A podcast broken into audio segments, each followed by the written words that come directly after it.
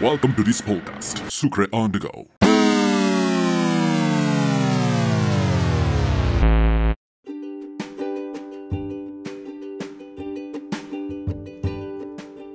Hello, everyone.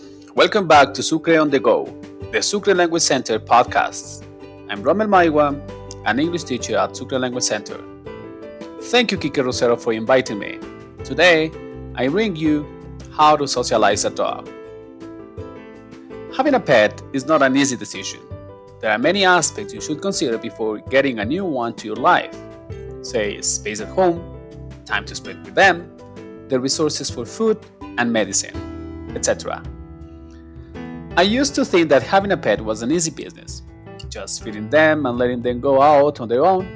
At least, that's what I was used to seeing, not only with the pets I had at home, but also with the ones in the neighborhood. One day, I decided to have not just one, but three pet dogs. As an inexperienced owner, I made lots of mistakes that changed my little furry tender pets into uncontrollable beasts. There are some things that you may not know about dogs.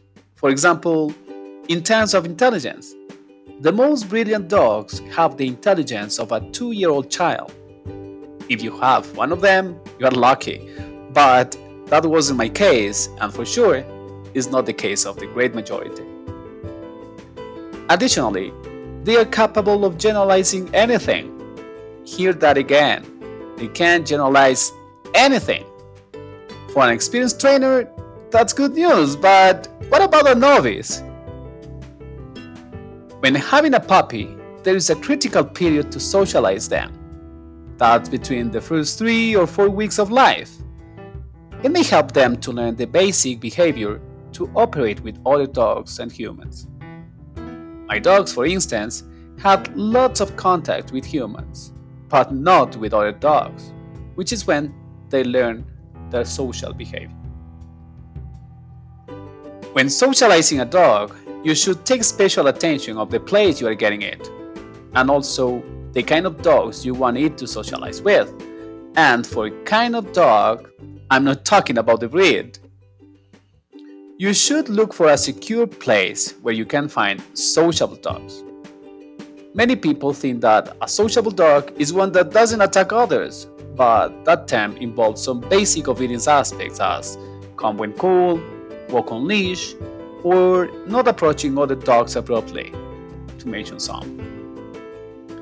Avoid any contact with overreactive dogs. An overreactive dog is one that doesn't control itself, and it includes not only being aggressive, but also playful or afraid of anything. Avoiding contact with dogs that don't comply with any of the characteristics previously mentioned may save you dangerous, stressful, and heartbreaking situations in the future. Socializing a dog doesn't mean you should look for a place with a handful of dogs, such as a dog park or something similar. If the puppy has contact with one or two kind dogs and eventually increase the number, works perfectly. The same applies with humans.